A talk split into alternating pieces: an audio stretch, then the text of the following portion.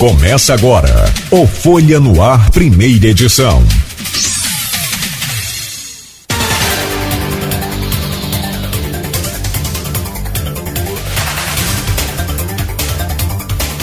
Você está sintonizado na Folha FM 98,3, a rádio que toca você. Hoje é segunda-feira, aliás, terça-feira, dia 14 de janeiro de 2020. São 7 horas e 6 minutos. Bom dia, ouvintes. Eu sou Marco Antônio Rodrigues. Começa agora o Folha no Ar, primeira edição, oferecimento. Laboratórios Plínio Bacelar e Clínica Proteus. Os nossos ouvintes podem acompanhar as nossas transmissões através dos aplicativos de iOS e Android, pelo Facebook, YouTube, em Folha FM 98,3 ou pelo nosso site folhafm98.com.br. Também radios.com.br é uma opção para você ouvir a programação da Folha FM. No programa conosco, o jornalista Aloísio Abreu Barbosa, teremos também é, como convidado Aristides Sofiati. Daqui a pouquinho, logo no segundo bloco, a gente vai conversar. Bom dia, Aristides, obrigado pela presença. Mas vamos, Aloísio, falar um pouquinho sobre esses assuntos principais de hoje. É claro que é muito importante essa notícia da Câmara que vota hoje, após acordo, com a oposição à LOA de 2020. Bom dia. Bom dia, Mar. Bom dia, Fiat. Daqui a pouco vamos estar conversando aí no próximo bloco.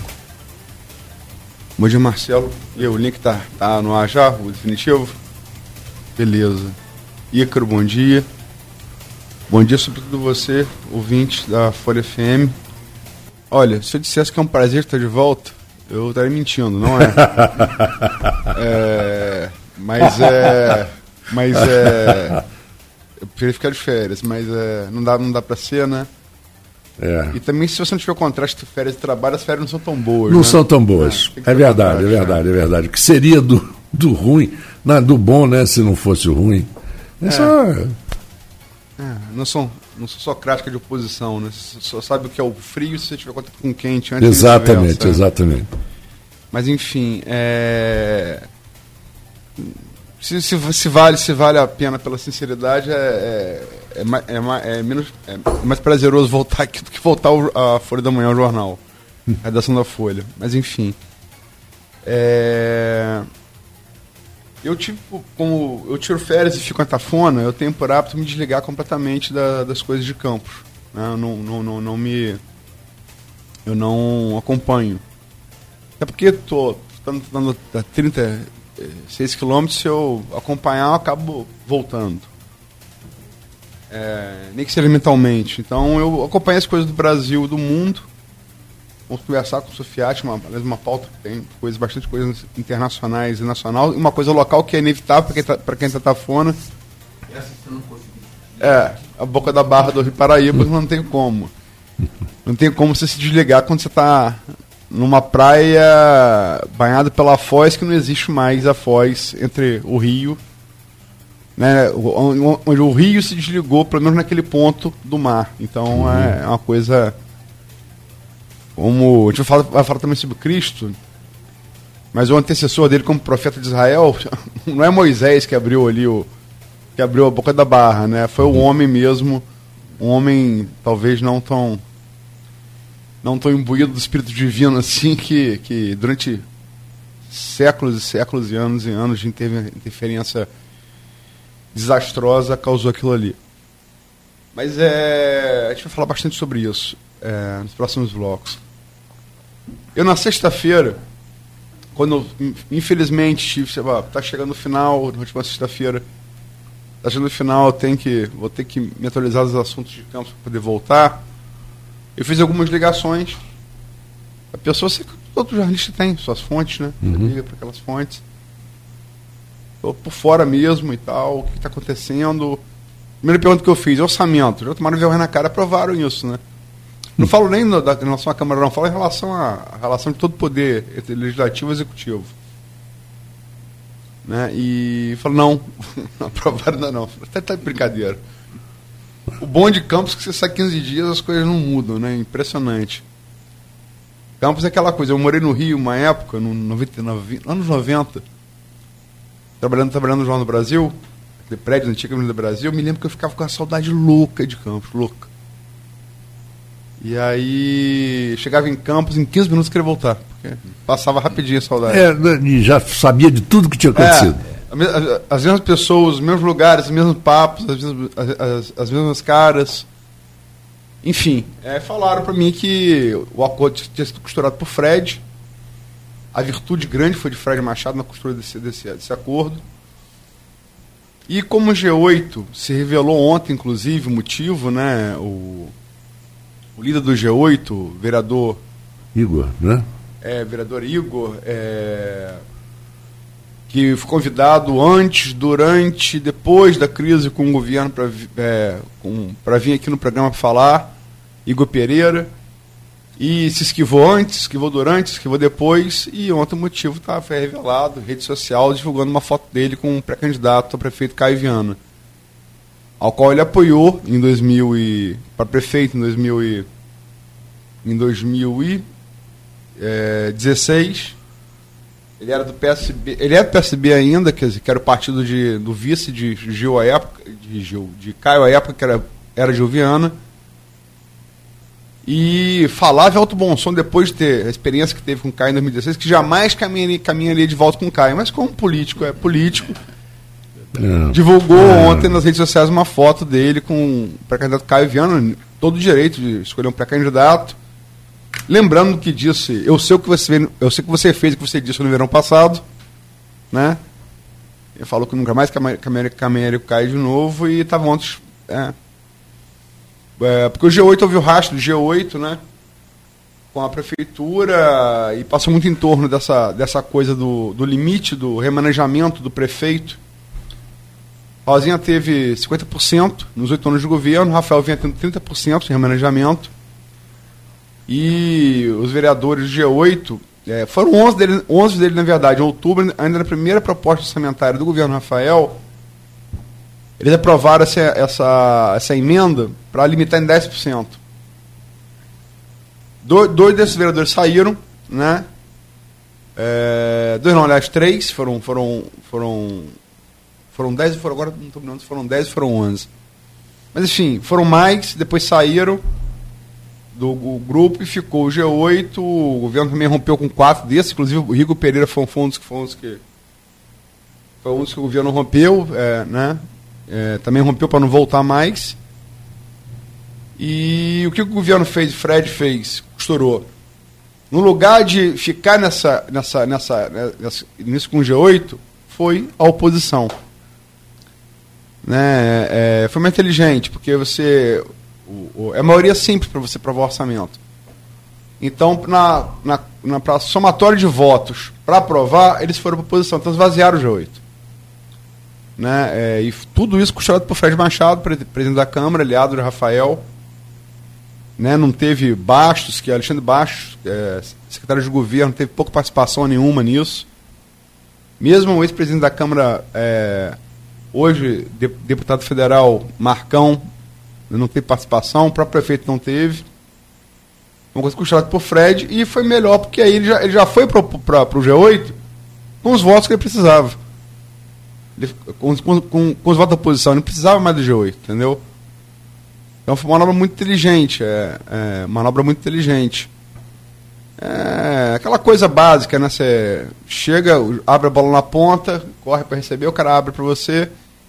É o que Alexandre funda em Alexandre Gandhi, em Galgamela, chama de ordem oblíqua, né? Você vai para a direita, abre para a direita, fecha para o centro, corta para a esquerda. E aí você pega todo a vanguarda do seu inimigo esguarnecido. Foi o que foi no, feito. No, verdadeiramente no contrapé. É, é de simulação. Né? É, você vai, vai para a direita e corta para o centro rápido, para a esquerda. É, e é uma tática antiga, dá certo em campo de batalha, dá certo independente do qual, qual ou seja o campo de batalha.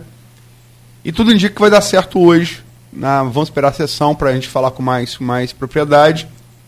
Mas amanhã vai estar tá aqui, inclusive Marcos vai ter que fazer amanhã o contrário, vai ter que fazer as entrevistas antes, entrevista antes, e depois fazer o comentário, porque amanhã é Fred Machado, um entrevistado daqui, Perfeito. programa e a gente vai fazer isso, vai entrevistar. Vamos começar às sete com a entrevista. É, porque ele tem a, a Festa, Festa Santa Amaro, A missa 10 horas, Ah, então sim, tem que sair sim, daqui, sim, sim. vai estar trânsito complicado. Sem Então problema. vamos algum. fazer isso, vamos ter que fazer. Acho que talvez dois blocos ou um bloco direto de. Ele tem que sair daqui 8 horas. Então amanhã vamos começar direto com a entrevista. É, tá ótimo. E vai vir aqui, vai estar falando sobre isso que eu estou falando aqui com vocês de maneira muito mais. Né? É um Vivenciado. é, personagem central, protagonista desse, desse, desse. Do que quer acontecer hoje, mas o, o que vai acontecer é isso mesmo. Vão aprovar né, o limite, nem os 30% que, que eram, que o governo queria manter, nem os 10% que o G8 fez para. Fez para, enfim, ter um poder de barganha maior no, no ano eleitoral. Na, final, na verdade, que eles queriam é isso, né? Eles queriam mais condições para se reelegerem. Tem ninguém aí jogando para para a população. É, tá- a verdade é que todo mundo está pensando em reeleição. Né? Eles queriam condições, condições ma- mais vantajosas para tentar a reeleição no ano que vem. Enfim, vão ser 20%, que foi acordado com a oposição, conseguido. Né? E também, é, é para nós, é, o próprio Vladimir, isso quem ouviu foi eu, e gente pessoas do grupo, era contra os, os 10%. Vladimir é um forte candidato para ganhar em, em, em, em, em 2020. É, pré-candidato, né? É bom frisar. É, ele não queria é, ter só 10% de de remanejamento. É ruim para Rafael, vai ser ruim para ele também. É. Então ele Qualquer não queria. prefeito, I- né? Igor, Igor chegou, foi- foi- antes de, de- antes de, de encontrar Guarida em Caio, Igor procurou Guarida com o Vladimir e encontrou um não. Porque, nesse, né, na verdade, né, né, isso se confirmando, os 20% passando hoje na sessão, muitas pessoas saem perdendo. É, e ganha, que, por exemplo, a gente falou aqui, se falou aqui, você comentou, Marco, os hospitais já estavam atrasados, Ficaram mais. estão mais atrasados, porque não pode pagar nada. Porque campo, É. campo não tem orçamento, quer dizer, é, tem as coisas que só em campos mesmo acontecem, né? Você está indo pro, é, metade do mês, de- do, do- primeiro mês do ano, Amanhã, né? Metade você, do mês. e- e você não tem orçamento aprovado. Então, é, Igor tentou primeiro com o garotinho, ouviu um não, e aí teve que tomou é, teve as portas fechadas no governo Rafael, foi defenestrado do governo com todos os seus indicados políticos, ganhou um não de Vladimir e foi para os braços de quem disse que nunca mais voltaria. Que, que mais jura, ju- jura de amor e desamor também a gente não deve levar a sério, né? É. Ainda mais em política. Acho também que perde o governo, é, porque saiu, saiu é, querer uma coisa no final vai ter que se conectar com outra em um ano eleitoral, vai tentar a reeleição. Quer dizer, essa margem é menor para você tentar é, remanejar a verba, enfim. É, não sei, vamos, vamos, ver- vamos, vamos, ver- vamos esperar que pelo menos perca menos a cidade. Uhum. Né? Mas amanhã o Fred Machado vai estar aqui e vai poder falar melhor sobre isso. O nosso convidado de hoje, Aristide Sofiati, vamos conversar, vamos começar agora. Vou passar a bola para Luísio, para dar, porque tem tantos assuntos interessantes que a gente pode conversar com mestre aqui, Sofiati, que a gente não pode perder a ordem. Vamos lá, Luísio. A gente já terminou, mas, aliás, a gente vai passar a fazer é, agora, não fazer uma pré-pauta, mas um, uns assuntos centrais que a gente vai abordar.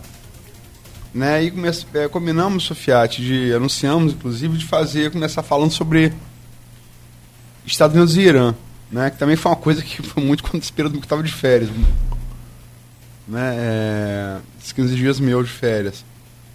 Quer dizer, foi é novidade- para ninguém o, o- o assassinato do, do Suleiman, né, que era o general Soleiman, a pronúncia, é, é, era o general iraniano principal da guarda, guarda da guarda fugiu o nome do exército agora, é guarda guarda nacional, não, guarda revolucionária do da revolução é, da revolução da Khomeini, no final dos anos 70, né? Quanto o chá, né? É, quando o Shah Reza Parlev, pai da bela princesa Soraya. É, embora fantoche dos Estados Unidos, né? Foi derrubado numa revolução. é, Inclusive se, se exilou nos Estados Unidos, né? Não foi na época? não lembro se foi nos Estados Unidos. Não lembro. Foi nos Estados Unidos que foi? Ah. É, mas é um, um governo corrupto também, um governo fantoche dos Estados Unidos e nos anos 50, após tentativas de nacionalização do petróleo, Grã-Bretanha e Estados Unidos derrubaram o regime iraniano. Nossa história não tem santo, essa história. É, é, é, não é, história sem santo. É. É bom que você islâmico não acredita em santo, né? mas pode ser cristão também e católico não acreditar porque não tem. Ah. Mas enfim, começou com o, o, o assassinato no Iraque do, do, do Sulaiman e, e é, teve na terça-feira, última terça-feira, fazendo uma semana agora, o Irã contra-atacou com é, ataque de mísseis a bases, é, não americanas, mas a base no Iraque, onde tinham soldados de várias nacionalidades, inclusive dos Estados Unidos, e que não fizeram nenhum óbito, o que é bom por si só, não, fazer, não matar ninguém, mas é bom também porque a coisa me parece que, que, que deu uma, um, parou um pouco por aí, inclusive até é irônico, né? o, o enterro do Sulaiman, morreram, acho que se me engano, 50, 50 e tantas pessoas. Morreram, é. mais, morreram mais pessoas no enterro do Sulaiman do que no, no, ataque. no ataque do Irã. Mais no bombardeio do avião. E no avião, é, ucraniano. Que gente, no sábado o governo admitiu, e desde então, a população, que por motivo nacionalista tinha ficado contra os Estados Unidos, o Irã de sábado, não sei como é que está hoje, mas de sábado até ontem, segunda-feira, enfrentou três dias de protesto no, no Teherã. Continua E outras cidades. É, é. Como é que você vê isso tudo, Sofiati? Bom, eu vejo que o Irã. Bom dia. Bom dia. Bom dia a todos os ouvintes da Folha FM. O que eu percebo nisso tudo é que, de fato, o Oriente Médio é, o, no momento, ou há bastante tempo já, assim, o, o principal foco de tensão e uma área mais violenta do mundo. Eu acho que o Irã tem mantido uma certa estabilidade aí enquanto país, mas ao mesmo tempo agora está sofrendo problemas, tanto de ordem interna, como problemas econômicos, quanto de ordem externa, com a morte do, do general. Mas eu vejo que há interesses, é claro, há interesses aí tanto da parte do Irã quanto da parte de outros países do Oriente Médio, assim como da parte do, do próprio Trump, que está num processo de reeleição, reeleição. e está num processo de impeachment também. Então, como você mesmo falou, não há santos, né? não há nenhuma atitude tomada de forma sincera, honesta. É claro que o, a presença do Suleiman não era interessante para os Estados Unidos, a eliminação dele tem um caráter político, tem um caráter regional, tem um caráter para os Estados Unidos e tem um caráter mundial mesmo.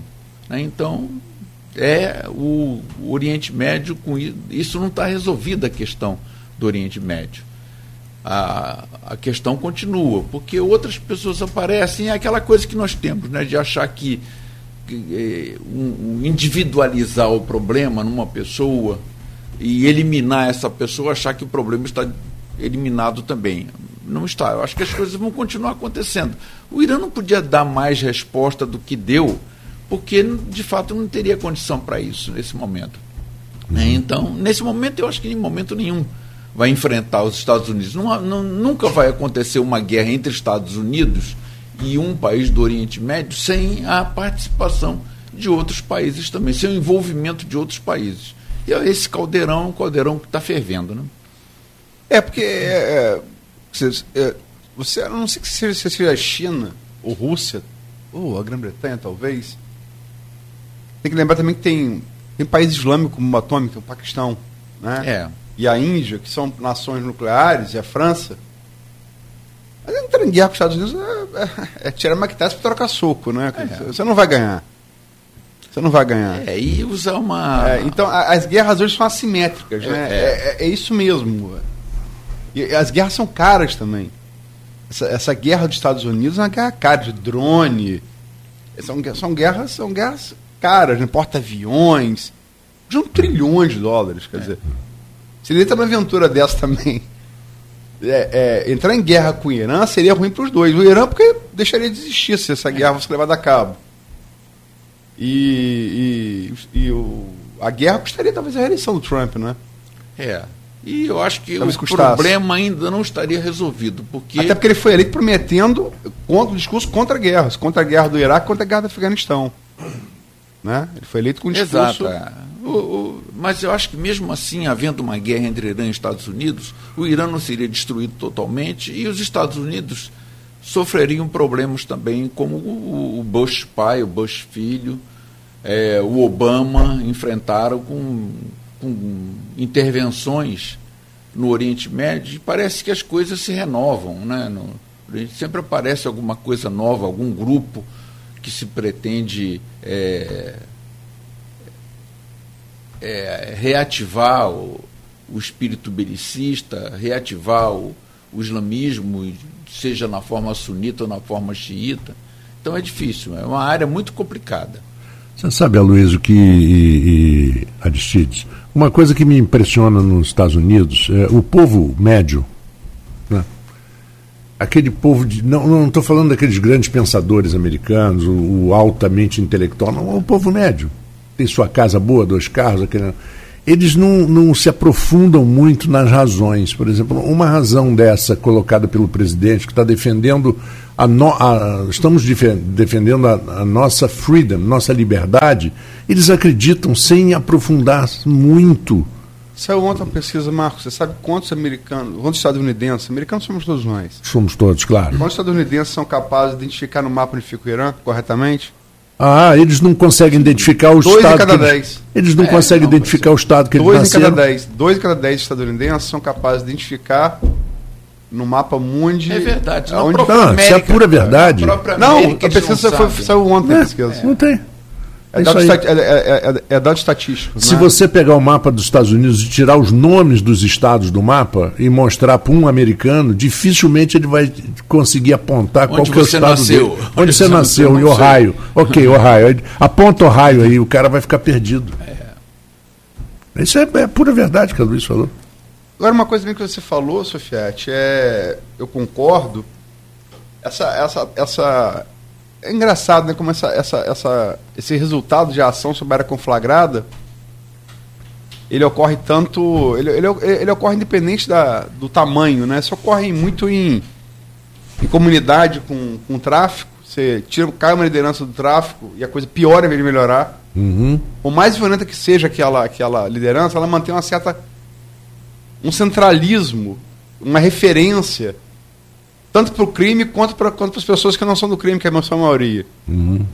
E o Thomas, que, depois, depois, de 70, depois do assassinato do Sulaiman, o que apareceu de especialista no Oriente Médio, é.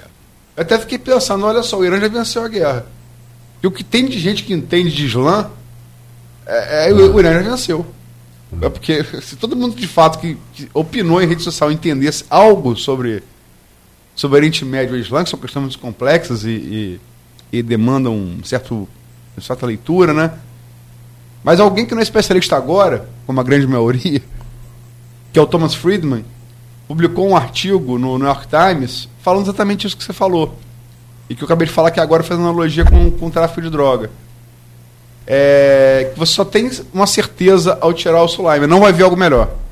É quando você tira ele do contexto, né? Que essa era, essa era a grande questão. Não, você, não, vai você melhorar. Você troca seis por meia dúzia, a famosa. Não, você, você corre risco de piorar. De piorar. É, olha para o Iraque com Saddam e sem Saddam. É. É, é. Saddam era o grande é. problema. Tirado Saddam, apareceu o Estado Islâmico. É. Né? Então. O, que, que, é, o que, que é pior ou menos pior? É. Né? E, na verdade, Saddam não, não tinha tudo aquilo que diziam que ele tinha. As armas de destruição, de destruição em massa está provado que é mentira, é, né? Mentira. Exatamente. Mas é, é, é, é, essa questão que também tem muita gente falando, inclusive eu vi alguns com, colegas seus de, de, de, de, cátedra, como Marco Antônio Villa, eu vi num, na Jovem Pan é, falando que dando quase a entender de que é, seria uma coisa atávica dos povos semitas. Semita é judeu, árabe, sírio. Semita é filho de Sem. Sem era filho de Noé. Né? Daí sempre uhum. semita. É povo de nariz, aquele nariz é, adunco, né? Tez morena, mais ou menos como a minha, assim. É, ele é do Oriente Médio, né? É, dando a entender que se isso fosse atávico do, do, é, é uma da Mesopotâmia. É. me diz qual civilização antiga que a guerra não era uma prática normal. Talvez o Egito, por uma questão geográfica, está isolado ali entre o Saara e, e, e, o Mar Vermelho e as cataratas do Nilo, né? Talvez o Egito realmente fosse um. Enquanto civilização, mas também se expandiu para o Oriente Médio, ah, também fez guerras, tanto né? para o norte quanto para o sul. Ah. Então, eu, não, eu desconheço civilização que não tenha se envolvido em guerra. E como, como se diz, toda civilização tem no fundo bastante sangue. Mas você, você viu o Vila falando, como você, falando, levantando lá desde, desde Mesopotâmia, eh, da, da Mesopotâmia, dos caldeus, dos sumérios que são anteriores a ele, sumérios, caldeus, babilônios, assírios, é, levantando como se fosse uma coisa atávica do, do, do é, quer dizer, isso, isso, tangencia o racismo de uma certa é, maneira, é. né? E coloca no DNA do semita essa tendência para guerra, alguma coisa irracional, algo que está completamente superado atualmente, né? E também viu um outro, outro análise do Rodrigo Constantino, não sei se teve oportunidade de ver também, também da, da Jovem Pan, é, classificando isso como uma clássica guerra entre. que está na moda agora, né? Esse pessoal que chegou ontem, que está na janela. É um clássico confronto entre, entre o Oriente e o Ocidente, entre, entre, entre o Islã, quer destruir a civilização, a civilização ocidental. É, a guerra de civilizações, né? Essa é. história de conflito de civilizações, que essa ideia que nasceu depois da queda da União Soviética, nasceu essa. Fim da história? É, o fim da história, a, o mundo dividido em civilizações novamente, civilizações que se chocam, e o Islã com, esse, com essa pretensão de mundializar o Islã, o islamismo. É, e porque também tem que lembrar, quando você fala, quando você fala civilização, ocidental, esse pessoal é, tende a falar o quê? Que civilização ocidental seria é, civilização. Vamos botar com a filosofia grega, né? É. Teatro, tragédia e comédia. A urbis e a, e a legislação romana. E a moral judaico-cristã. E você considerar isso como, como exclusividade do Ocidente, tem que lembrar algumas coisas. Primeiro que Tales era, era filho de uma fenícia o pai, do, o primeiro filósofo, ou seja, vem do Oriente. Cristo, a gente vai falar sobre ele no próximo bloco, sobre Porta dos Fundos e tal, era um semita. Ou seja, também era um homem, um homem, um homem do Oriente Médio. Então me parece que o, o, o, o, os orient, o, o Oriente Próximo, pelo menos ali, ele está desde o início. Há bastante tempo, fazendo é, parte da nossa história. Da nossa história. É. Você marcou que fica bravo, que é libanês, se dizer para o libanês que os gregos são nossos, eles ficam pau da vida. Ele fala, os gregos são nossos, vocês, Também, que, vocês que pegaram ele para vocês. É, é claro, o mundo. Eu falo os gregos antigos, né? O mundo árabe se apropriou muito bem da filosofia grega e desenvolveu essa filosofia no, no momento em que o Ocidente estava meio obscuro quanto às preocupações com a reflexão filosófica. Os, os muçulmanos é que levaram isso adiante, de, com bastante propriedade, inclusive. Assim, é. Avicena, Averroes, Alfarabi, a Falsafa, né? Pegaram os. Eles, eles, na verdade, eles, eles, eles nunca perderam. É, muitos desses, desses, desses nacionalistas médios faziam parte do Império Romano. Né? Eles nunca perderam, não é que eles, eles nunca perderam. E no califado Abássida, né, que está se referindo aí. É, claro. Primeiro califado depois da Revolução Islâmica Omida, depois Abássida, é, foram a luz do mundo, né? E retornaram para a Europa com Aristóteles, com Platão. Isso não existia mais eu, eu tenho, eu tenho, eu vou ver se eu encontro, se eu encontrar, eu vou buscar um outro que eu quero presentear, o Aloysio e Aristides, um livro do Asterix, o Gaulês. Você já viu, né? Do, do Goscini e do Derzo que eram os autores, exatamente o livro que fala, um dos livros que fala como começaram as brigas no Oriente Médio. Que, segundo o livro, é um negócio interessantíssimo, engraçado e tem algum fundo de verdade. Que a cisânia foi implantada em todas as tribos. E aí no final você vê a, a, uma brigando com a outra, né? de todos os lados. E isso na época do Império Romano. Né? Desculpa, desculpa, desculpa. Desculpa. Vamos lá. Sem problema, um delayzinho ali, né? É. Mas é bem interessante essa como, como a coisa começou de tribo contra tribo, né, Aristide? É, de fato. Isso aconteceu mesmo. Agora, é, qual você acha que vai ser o que. Porque o, o, o fechamento disso, me parece, que se você for analisar o que ocorreu até aqui, é, os, Estados, os Estados Unidos matou o Soleiman e não teve nenhum militar morto. Matou um grande general, prêmio grande na hierarquia do poder iraniano, não perdeu nenhum soldado, se fosse tabuleiro de xadrez simples assim, né? Agora, e quer dizer, conseguiu o fato que o Trump queria para reeleição, para ajudar a reelegê-lo. Teve, como você falou, o avião da Ucrânia que foi abatido por um míssil iraniano, que gerou os protestos, que estão há três dias de protesto, não sei, hoje, né? Mas estavam. É, quer dizer, então, a priori, os Estados Unidos teria vencido. Se parar por aí, todo dia que vai parar por aí. Mas agora o Irã também não está vencendo porque vai continuar, vai poder mandar as favas os, os inspetores internacionais continuar com seu programa nuclear. E sobretudo, colocou o Irã que o, o, o colocou o Iraque, perdão, onde homem foi morto. E o Iraque, embora Saddam Hussein fosse um sunita e governasse com a minoria sunita, a maioria é xiita. Exatamente. Ficou demonstrado isso é. na, na votação para a retirada dos Estados Unidos. Unidos é o parlamento. 170 é. deputados e ze, contra zero. Contra zero. Quer dizer, os 170 xiitas contra zero sunitas e os curdos não participaram. Então, fica demonstrado que, de fato, Irã e Iraque têm essa ligação pelo, pelo xiismo, né? É, e então você acha que é, é, assim, se com essa é, essa perda de influência, essa essa essa esse isso que foi é, foi, foi, conseguido criar no, no, no, Iraque, porque afinal foi um ataque legal no seu próprio território, né? Imagina um general do Argentina ser morto aqui no Brasil, como é que a gente não ia ficar se sentindo, né? Mas quer dizer, é, com essa mandar as favas o, a inspeção, a inspeção internacional, esse programa nuclear iraniano, que é o sonho deles ter bomba atômica, né? É. E a. Porque também a gente fala muito dos Estados Unidos, que os Estados Unidos é imperialista, mas esquece que o Irã também é imperialista. É imperialismo menor, porque o Irã não é mais, logicamente, é. que o grande império persa de Xerxes. É claro. Mas o Irã, nem de Ciro Grande, que está na Bíblia como Messias, porque libertou os judeus da, da Babilônia. Mas é, é eles têm, mantêm influência hoje sobre o Iraque, vamos falar aqui, sobre a Síria, falamos no início do Estado Islâmico, sobre Iêmen, Iêmen a guerra civil no Iêmen, eles são sobre o Líbano, o Hezbollah. Sim. Então, quer dizer, o, o, Irã é uma nação imperialista também. É, como verdade. sempre foi, aliás. É, eu, é bom, é, eu, o grande projeto do Suleiman é, de fato, estava sendo levado adiante, que é o projeto de expansão do Irã no Oriente Médio. Né? E cercar, de uma certa maneira, Israel.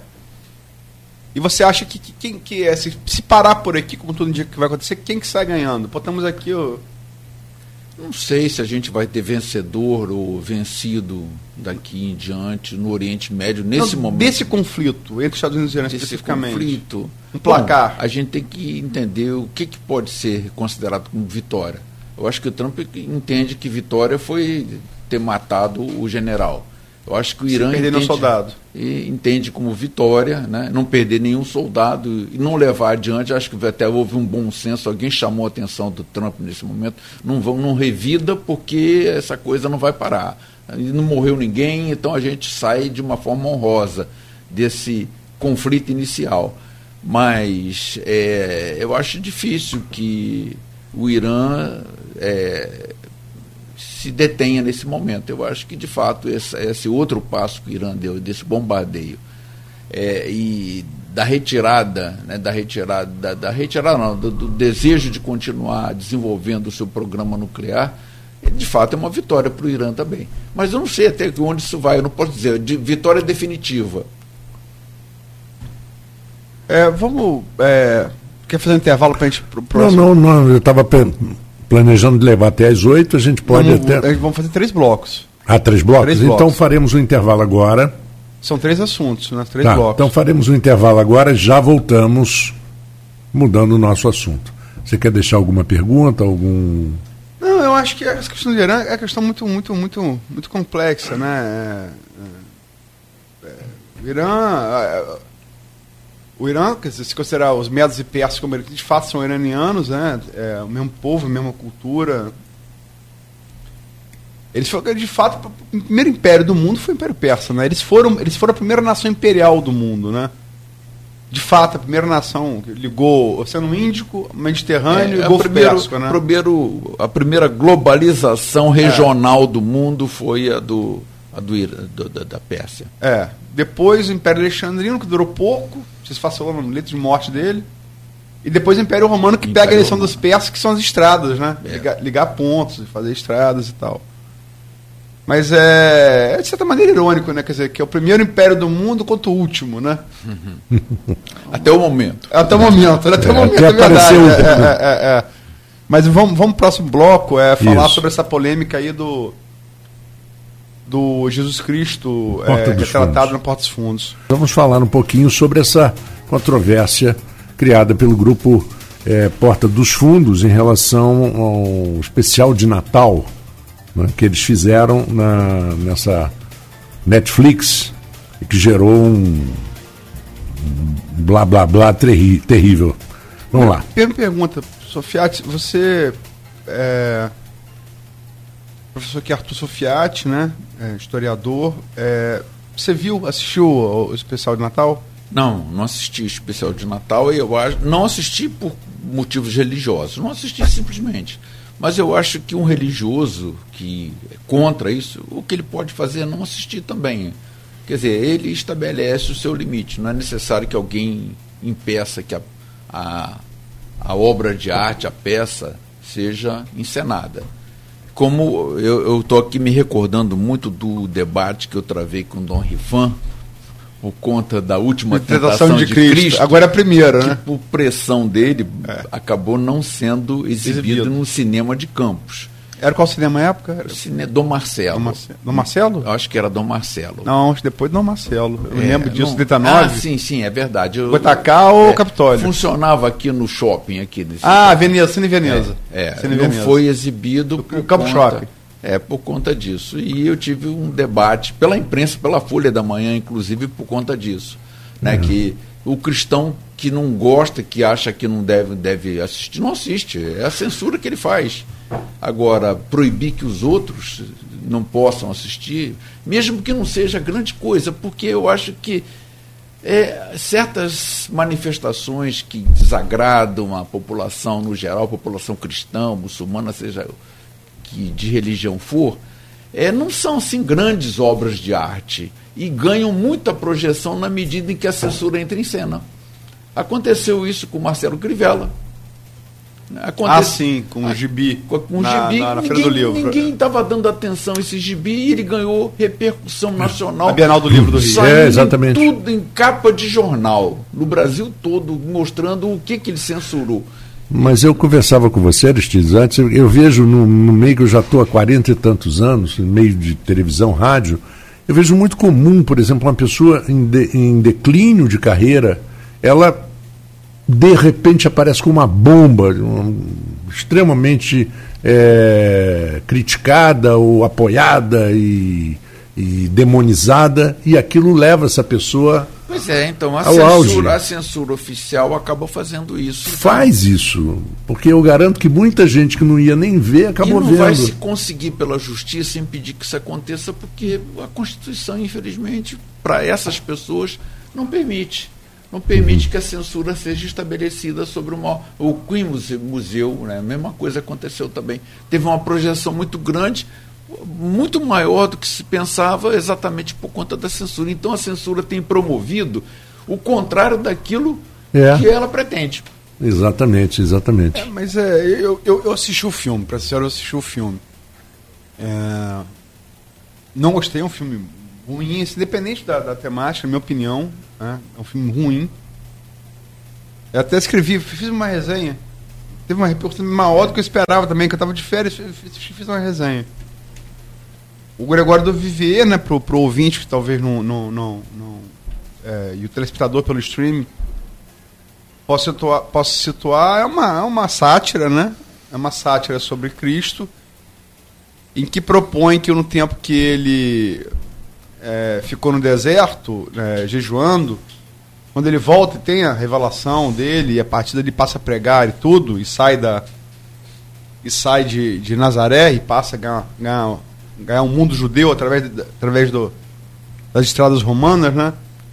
É, ele a partir dali teria tido uma relação homossexual, que, o, que o, é o que o, o, a comédia da Netflix propõe. Aliás, é um curta, né? É um curta, não é nem um longo, é um curta.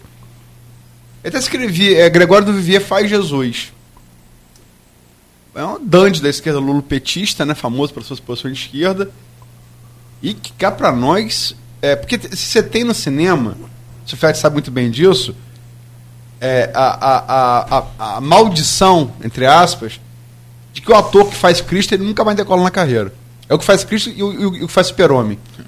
Ele, é. não, ele, não, ele não fica preso aquele papel, não decola. Assista a entrevista do Robert Powell. E ele diz isso claramente, que aquilo foi a pior opção da carreira dele, foi ter feito Cristo. Se bem que ele ficou famoso no filme de Zeffirelli. É, você tem, você tem um, E virou imagem, né? E virou imagem. E um, virou prototipo. Um ator protótipo. que é muito bom, que é o Willie Dafoe, que fez o. É. A, a, a, última meditação de Cristo, né? Que é o que é o original. E continua fazendo bastante. Mas, mas trabalhando muito. Mas talvez tenha tido uma carreira inferior ao talento que tem, porque é um Sim. excelente ator. Excelente ator. E que nunca teve, talvez, na minha opinião, é opinião, né? Subjetivo. Uhum. É uma carreira talvez um pouco aquém do que, do que merecesse, né? Mas enfim, é, você tem essa maldição sobre o. Ele, Gregório do Viver, ele tem uma que não precisa dela. Porque isso é impressionante. Ele diz eu te amo e eu te odeio com a mesma cara, o mesmo tom de voz. Ele é o Schwarzenegger sem, é. sem o... o carisma de Schwarzenegger, né? Sim. Então, é muito, castigo, um ator muito ruim. O castigo de Jesus aconteceu antes mesmo, de, antes dele fazer o, o papel do próprio Jesus, nesse caso. Porque se não tem esse talento para nem nesse papel que levaria a maldição. Você sabe, eu, eu, eu nessa hora. A, maldição é a atuação dele. Nessa hora eu me lembro do Chico Anísio, uma pergunta que fizeram para ele, mas Chico, hoje em dia tem tanto tipo de humor. Ele falou: não, só existem dois tipos de humor. Engraçado o engraçado e o sem graça. e o Porta dos Fundos, ele, eu, eu comentava com você antes do programa. Eles almejavam, e almejar é uma ótima, um ótimo sentimento, você, né? Você, quando era mais jovem e escrevia, você almejava, você teve seus ídolos, você teve seus. as pessoas que você se influenciou, como jornalista teu pai, como repórter teu pai, e outros grandes jornalistas ah, te influenciaram. Né? Eu, como desenhista, tive várias pessoas que me influenciaram. Isso é normal. O, o Porta dos Fundos queria ser um segundo Caceta e Planeta. Ou talvez Isso. um Monty Python. É, acho Ou Monty Python. Nessa, nessa analogia, Monty Python é. Monty pô, Python. É. Porque tem um Mas... filme genial. Eu até escrevi sobre isso, se me permite, Marco. Claro. É, é o, hum. A Vida de Brian, um filme de 79. Uhum. É uma sátira também. Não sobre a figura de Cristo, mas sobre o contexto histórico. Uhum. O Brian é um Forrest Gump do tempo de Cristo, do uhum. contexto de Cristo, né? Não é Cristo, mas é, satiriza é, tava e só, só que tem a diferença. O, Monte, o Videbray é genial.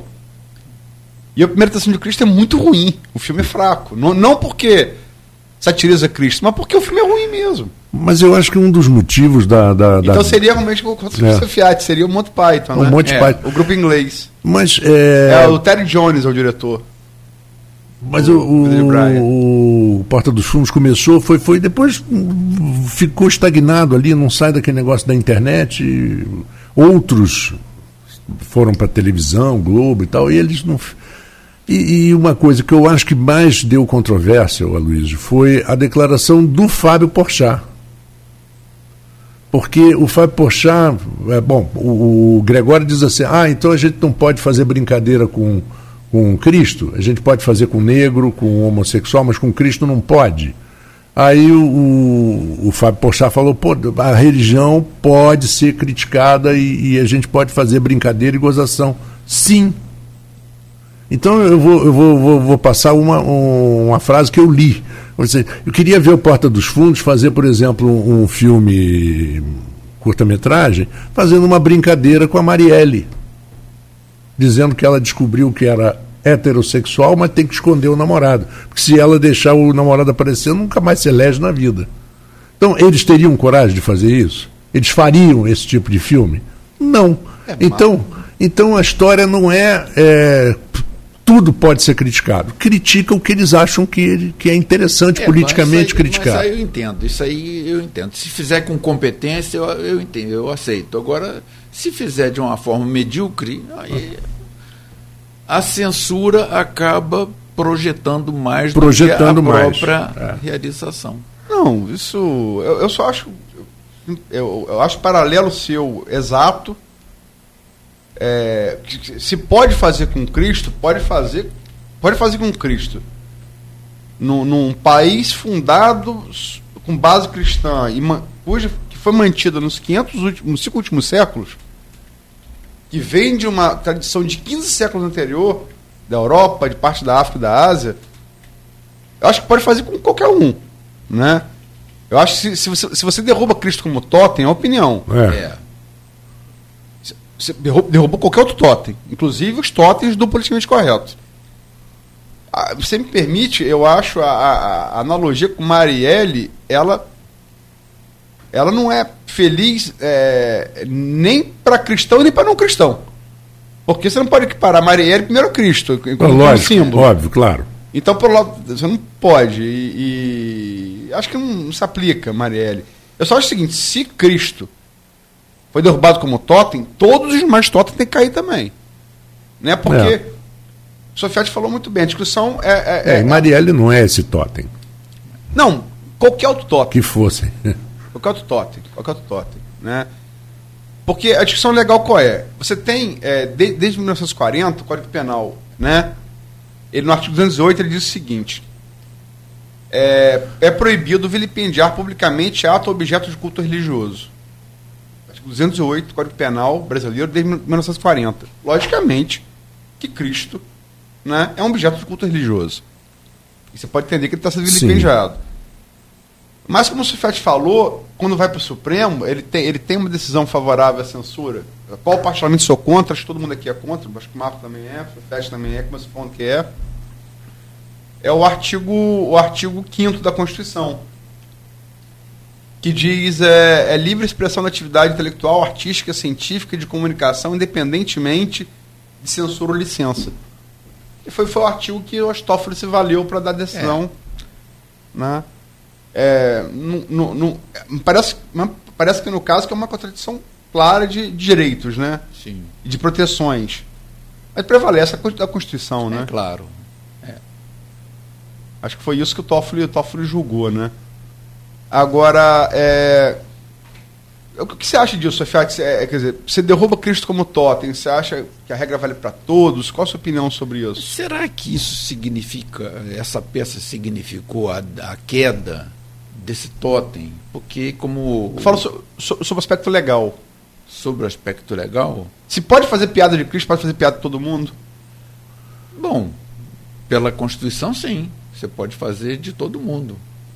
Eu, aí eu acredito que você tem o direito de resposta, o direito de processo, se houver alguma coisa que infrinja a própria Constituição ou as leis do modo geral, mas você pode fazer, sim, Constitucionalmente, sim, pode acontecer isso. Agora, pode acontecer também de receber uma bala, uma bomba, como aconteceu com aquele jornal francês, né, que...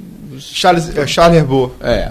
Fez a sátira de Maomé. Sátira, pois é. é a sátira, é. a charge de Maomé. A charge? É, a sátira de Maomé. A sátira em forma de charge de Maomé. Exatamente. É interessante E foi metralhado, né? O, o, o Brodel... Oh, eles entraram e metralharam, morreram várias pessoas. Ah, é, o historiador é, Fernando Brodel diz que certas personalidades têm um caráter assim de longa duração, como Longo do Rei.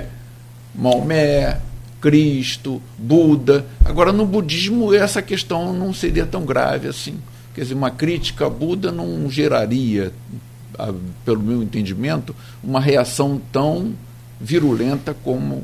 Aristide, como que você acha que funciona o politicamente correto aí? É politicamente correto é, fazer uma crítica a um homossexual, ou um negro, ou um judeu, e não é politicamente correto, não tem problema nenhum fazer a, a crítica a Cristo. Não, essa questão do politicamente correto também é, é relativa tanto no tempo quanto no espaço. Então a gente tem que levar em consideração essa relatividade do que a gente chama de politicamente correto, porque fazer crítica ou falar de alguma maneira sobre o negro não era politicamente incorreto há muito tempo atrás. Quer dizer, na Atrapalhões, de, né? Na década de. Atrapalhões, Mussum. É, é. Fazia isso. É, inclusive os próprios negros fazendo brincadeira. Aliás, até hoje os humoristas. Macalé, né? É. Fazia os humoristas negros, até é. hoje, eles falam aquelas expressões nigger e outras que entre eles, sem nenhum tipo de ofensa e conotação, que você não pode, você não, sendo é, branco. É. A gente, a gente tem o humorista também... branco não pode fazer. É. Não, eu, é só, que, só queria ressaltar, porque, tipo assim, as judeus já fizeram, né? Cristo era judeu. É. era um judeu, um rabi, um, um, um, um, sacerdote, quer dizer, um doutor em leis. Naquela época, o Código Penal Civil estava atrelado à religião, então é difícil você separar o magistrado do sacerdote, né? Mas era um rabi, é, morreu no feriado judeu, Pessá, na capital de Israel, julgado pelos judeus. Então, ele era judeu, né? É. Exatamente. Ele já era judeu. Exatamente. Quando, quando os judeus já fizeram, então. Você, você também não pode comparar, né? Porque uma coisa é talento, outra coisa é, é falta de talento. O filme Alto da Compadecida, que o Marcelo aqui me passou, do Ariano Suassuna, grande escritor, é, falava né, de um Jesus negro, de, um, uma, de uma Maria idosa, histórias de adultério, trambiqueiro, mentiroso, mentirosos, morte de, é, monte de cangaceiro, mas foi escrito com poesia, sem. Sim, com talento. Com talento. Com talento né? que. Não, a gente está falando. Já te falou, eu falei também, é, a última tentação de Cristo, que, que é o, o filme da Porta dos Fundos, a primeira tentação de Cristo, é uma paródia também do filme de Scorsese, que foi Sim, quem filmou, e baseado numa. que as pessoas aqui falam muito dos gregos, mas é, conhecem pouco a cultura grega. É. Casante Isaacs, Nico, Nico Casante Isaacs, que aliás, ele, ele tem uma coisa interessante, ele dizia, eu não sou grego, eu sou cretense. Como uhum. Glauber Rocha dizia, eu não sou brasileiro, eu sou baiano. Porque para eles tem uma grande diferença ser cretense e ser grego. É, é um. É, enfim, é, é um livro dele que custou ele excomunhão pela Igreja Ortodoxa Grega. O livro é escrito em 51, ele é excomungado, se não me engano, em 58. Em 89, o filme é filmado, o, o, livro, o livro é filmado, o filme é filmado é ótimo. O livro é filmado por Martin Scorsese, que por acaso é, é, é um ex-seminarista ex católico romano. Sim. Né? E fez dois filmes questionando o cristianismo, ou colocando assim os limites do cristianismo é de uma maneira muito talentosa, com essa última tentação de Cristo e o silêncio. O silêncio mostra muito bem o fracasso do cristianismo na sua tentativa de entrar no Japão. Uhum. E o entendimento que os japoneses vão ter do cristianismo. Esse eu não vi, não, é do Scorsese? É muito grande, é do Scorsese. Então é muito grande o filme, muito longo, mas ele mostra o quê? Que os, os, os convertidos ao cristianismo no Japão não entendiam o que era aquilo propriamente. Os, os que reprimiam o cristianismo no Japão tinham clareza do que representava o perigo que representava para eles. Então, um diálogo mostra muito bem. O, um, uma pessoa importante do Japão diz: olha, o cristianismo é muito bom, não temos nada contra ele, mas ele é para o país de vocês, não é para o nosso, porque aqui é motivo de turbulência social e política. E a tortura dos japoneses em relação ao cristianismo era muito mais sutil do que a tortura dos cristãos em relação a outros povos. Então esse filme marcou muito, mostra muito bem é algo que é histórico. É o que, então o, o Scorsese se escora muito nisso também. E o argumento do Kazantzakis também é interessante, politicamente, mostrando a posição de Cristo ali, aquela hesitação dele, aquele retorno a, dele. A, a colocação de, de, de, Judas como Zelote, né? Sim. Que era um grupo, um grupo e, guerrilheiro. E nada de ser um traidor é, é, puro é. simplesmente por moeda, né? E se a gente pegar os, os evangélicos apócrifos, a gente vai ver que é muito mais complexo as a, o cristianismo nas suas origens do que o que a gente conhece atualmente. É, só para. Porque é, nesse debate, também foi debate tipo Irã nos Estados Unidos. Muita gente que não, enfim, não entende muito, não leu os evangelhos. Não falo nem como leitura religiosa, não falo como leitura. Leitura, leitura de, um, de uma. Sim.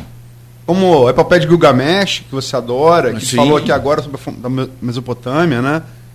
Que é anterior. Eu, né? pro, eu escrevi um conto, um, um arremedo de conto, sobre um diálogo entre Noé e o. Gilgamesh. O Gilgamesh, não, sobre o. O Silzuda também não. O, o Napistin, que é o Noé deles, e os dois discutindo, não sofri repressão nenhuma, porque ninguém leu, ainda bem. É. Um tipo de. Gilgamesh é, é, é, é, Mas é. Os mitos comuns ali, né? O homem nascido do barro. Sim. Né? É, Marduk vai, sopra no, no, um canudinho no nariz do boneco de barro, ele vira humano. Né? E no, na, no Gênesis é o Senhor Deus formou, pois, o homem do barro da terra, inspirou-lhe nas narinas um sopro de vida e o homem se tornou um ser vivente. Gênesis 2.7. É. é bonito, né? É bonito. É. Quer dizer, Mas é, é, a mesma origem de Marduk, é, né? É, claro. Do ponto é. de vista, assim, da, da, da, da, literatura... O Deus mesopotâmico, né? É, eu, eu acho bonito. A gente... Agora eu fico só pensando como que, se sabendo disso tudo, a, a própria igreja sabe disso hoje em dia, como se diz que aquilo é a palavra de Deus. Eu acho que é porque é um hábito, né? Alguma coisa que vem de longa data. É. Ninguém vai dizer, bom, isso aí, os outros povos também tiveram visões como essa, tiveram concepções como essa. Ela não é a única do mundo né, sobre a origem da humanidade, que sempre foi uma necessidade para qualquer povo. Agora, a ciência mostra outra coisa, mas de qualquer maneira, mas é, permanece. É, só para. É, para próximo bloco, são 8h15 já. É, porque muito se falou, é, eu vi pessoas falando assim, não, porque você não tem comprovação histórica de, de, de Cristo. Olha só, de Cristo não vai ter mesmo não, porque Cristo é, é Christus, em grego, é Mexiar. Aliás, é um, uma coisa bem melhor do Netflix, da Netflix do que, do que o, o a primeira tradução de Cristo, é Mexiar é uma série da Netflix, uma série internacional, mas é, que é mais, ou menos o que aconteceria se o, se o Messias mexer né, em hebraico se voltasse hoje. E ele volta na, na, ficção, outra ficção, né, uma série. Acabou a primeira temporada agora, assisti ela toda, muito bom. Muito boa.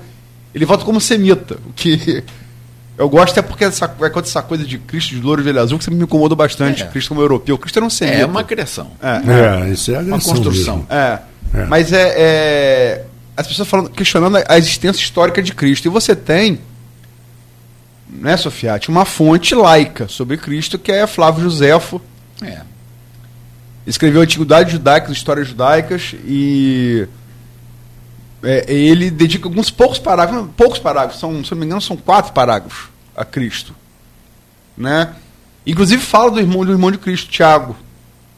Fala que ele é, fala que é, eles é, falavam dos milagres, né? Ele, ele não diz que ele, ele não, não fala se existiram ou não os milagres. Ele fala que eram atribuídos a ele, atribuído a ele milagres. Era atribuído a ele condição de, de Messias, né? De Cristos. E fala do irmão Tiago fala, fala claramente que ele tinha um irmão, como outros evangelhos apócrifos que falam também. Mas enfim, é uma fonte. É, é, José era um, era um judeu é, é romanizado. É, ele sobrevive à, à diáspora é, em 70 depois de Cristo e escreve os dois livros, escreve em grego. Né? Ou seja, você tem uma fonte laica sobre Cristo, um historiador laico. Né? Então Cristo existiu de fato. Né? E essa história de que se atribuiu milagres a ele, que ele era o Messias, tá, realmente você tem uma fonte lá que disse, ele não concorda que aquilo existiu ou não, tá porque ele é laico. Mas ele fala, ele narra, que você tem fontes sobre Cristo, e 70 depois de Cristo, mais ou menos a época que os evangelhos foram escritos, né? Sim. É, exatamente, época, exatamente. Depois da morte dele. É. É, só para ilustrar o que a Luiz falou mais cedo, do, do Glauber Rocha dizendo que ele era baiano, não era brasileiro, eu narrei um jogo de um campeonato de tênis em Mônaco, se não me engano, ou Monte Carlo, é, no Saibro, que venceu um jogador do Chipre, do Chipre, Marcos Bagdates. Cipriota. É, Marcos Bagdates. Na hora do, do prêmio, tocaram o hino da Grécia. Ele saiu da quadra largou o troféu e foi embora. Não recebeu o troféu, foi embora. Você vê É, como é que esse, essas gafes. Não, eu acho que no caso de Glauber Rocha e de Casantes era mais uma reafirmação regional. Eles, eles, eles, sabiam brasileiro, por é. óbvio, uhum, e claro, lógico, sabia grego. Mas, Mas essa é uma, foi uma reformação regional. Mas essa foi uma saia justa que eu assisti, que vi. E teve no Maracanãzinho, no time de vôlei da, da, da China, tocaram o hino de Formosa. Houve uma. Ah, sim, mas aí. aí você lembra aí disso, você... né? Aí, aí deu sorte que não foi lá, para sair é, vivo, né? É, se lá não sai vivo. É, é a província rebelde. Mas você deve lembrar dessa. Você deve lembrar disso. Você não Sim, lembra, não? Foi do Maracanãzinho. O time saiu inteirinho. Eu não sei se a perda é. de memória progressiva que me acomete é boa ou é ruim. Em certos momentos é boa. É ótimo. Em outros é momentos é, é ruim. É que nem aquele, aquele cidadão que usa um aparelho de surdez Sei. e que tem certas horas que ele vai e desliga. Tem. Eu, eu, e, ó, um filme assim que a mulher do camarada falava muito, quando falava muito, ele só rodava o botãozinho assim para não ouvir. É, é, verdade. É, deve ser uma boa essa. essa vontade tem, né? É você é obrigado a ouvir que você não quer, né? E agora eu passo a bola de novo ao Aloysio, que vai jogar mais um assunto aqui para a gente bater o papo com o Aristides Sofiati, nosso convidado de hoje. Só para registrar aqui, é, antes de dar seguimento, falando sobre a Pode Paraíba, algumas participações. Alex Farol, bom dia. Você está equivocado. Igor Pereira apoiou o 2016 Doutor Chicão. Ele está falando que eu estou, estou equivocado. Igor, vou até checar, como não houve, não, houve, não, houve, não houve segundo turno na eleição de 2016, eu acho que é difícil ter mudado de lado ainda no primeiro. E por Gil Viana ter sido do PSB e ter composto, e Igor do PSB e Gil Viana do PSB, depois eu caio no primeiro turno. Mas eu vou dar uma chacada do que é maneira, posso estar falando de memória. Está falando, vou dar uma chacada. Mas na minha memória não. Na minha memória ele apoiou. Ele apoiou. Tenho quase que certeza, ele apoiou é, Caio Viana. E depois disse que nunca mais caminharia com ele e voltou agora a tirar foto e botar na rede social. Carlos Adriano, Licalassi, bom dia. Gostaria de saber alguma informação sobre o pagamento de RPA. Carlos Adriano, eu tô ainda Estou ainda voltando, mas eu acho que a sessão de hoje, se aprovar o orçamento, você vai ter uma, uma, um referencial mais definitivo se vai ser qualquer tipo de pagamento ou não, porque sem orçamento fica complicado, é, né? Claro. É, Maurício Feral Batista, bom dia, amigo. Maurício de volta ao trampo. Hoje será votada a Lower, está falando aqui, lei orçamentária. Extremamente importante para o nosso município. Segundo informações, é uma mobilização para, para tumultuar a sessão, lamentável. Se houver, concordo com você, Forel, é lamentável. Mas vai estar bem documentada essa sessão, né? Vamos esperar e esperar que não aconteça. Mas vamos estar lá acompanhando. Sua colega, minha amiga, Guilmar Valdez. Olá, bom dia, assistindo, atento para aprender mais, parabéns. Farei perguntas depois. Sua colega historiadora. Sim, ex-aluna. Ex-aluna? No liceu e na faculdade de filosofia. É... No liceu e na faculdade de filosofia. Marcelo, Marcelo Almeida, você? Você que botou aqui? Não? Alô, amigo, bom dia. Não sou religioso, aliás, muito distante disso. Sou, predor, sou apreciador deste humor mais ácido. O filme Porta dos Fundos não é obra-prima da sétima arte. Como se aproxima, já está dúvida de Brian, mas achei engraçado. É, assim como o personagem pai do Santo Gay do Chucanizo. Mas qual seria a reação desta parte da população censuradora se objeto do humor fosse Maomé Buda, também já citados? Fica aqui também, também um desafio ao grupo de humor. Um grande abraço a todos. É, o Buda tá, é satirizado também no, no, no, no filme. Tem Buda, tem é, Shiva, é, alguns, alguns dos deuses são, são satirizados também, alguns outros. Buda não é Deus, né? Mas assim, algumas figuras importantes de outras religiões são satirizados também.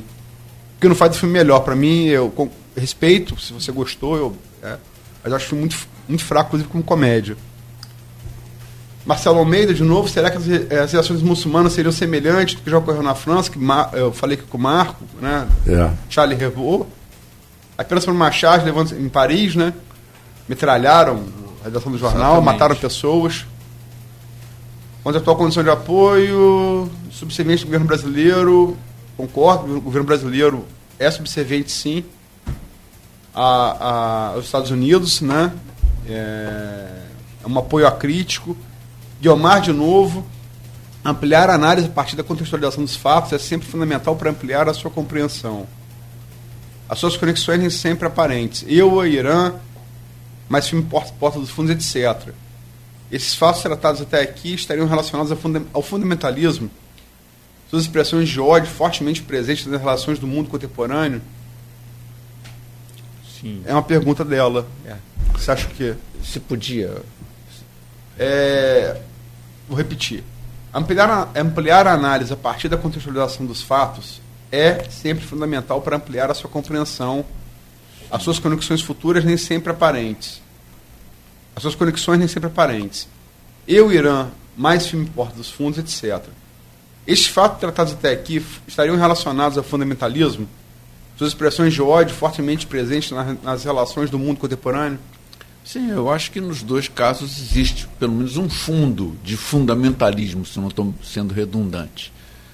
Mas é, são acontecimentos bem distintos, né? E com, assim, repercussões bem diferentes. O, a questão do Irã tem uma repercussão internacional, mundial. A, o, a Porta dos Fundos tem uma repercussão brasileira no máximo. Então, ah. E não tem, não tem as consequências de uma guerra no Oriente Médio, por exemplo, que é sempre muito complexo, muito complicado. Agora, é, vamos falar aqui, Sofia, acho que é uma coisa que eu vi.